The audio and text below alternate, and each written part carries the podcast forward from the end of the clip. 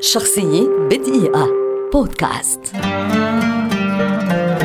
بيير كورناي شاعر وكاتب مسرحي فرنسي كبير، ولد عام ألف وستمئة وستة، ويعد مبدع الفن المسرحي الكلاسيكي في فرنسا، وأحد أعظم ثلاثة كتاب دراما فرنسيين في القرن السابع عشر، وقد سمي مؤسس التراجيديا الفرنسية.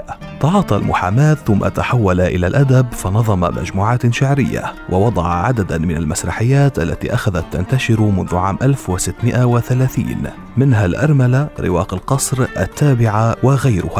ومن مسرحياته الهزلية المأساوية نذكر ملهاته المأساوية الشهيرة السيد، التي مثلت في أواخر عام ألف وستمئة وستة وثلاثين، وأقبل عليها المتفرجون بحماسة فائقة الوصف، ولا تزال تعد حتى اليوم واحدة من كلاسيكيات المسرح في العالم.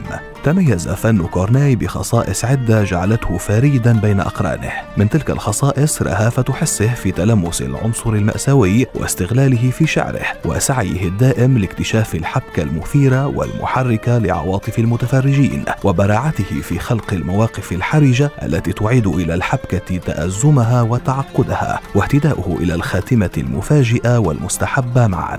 موضوعات معظم مسرحيات كورناي مأخوذة من التاريخ الروماني، ومعظم شخصياته البارزة تشبه النماذج القديمة لها، ويظهر في الكثير من مسرحياته التأثر بالدراما الإسبانية، وبخاصة في طبيعة أبطالها العاطفية المتغطرسة. ومن مسرحياته الشهيرة أيضا نذكر هوراس، سينا وأوديب. عام ألف وستمئة وأربعة وثمانين رحل بيير كورناي وحيدا فقيرا عن عمر ناهز ثمانية وسبعين عاما، مؤسسا لمدرسة مسرحية قائمة بذاتها. شخصية بدقيقة بودكاست.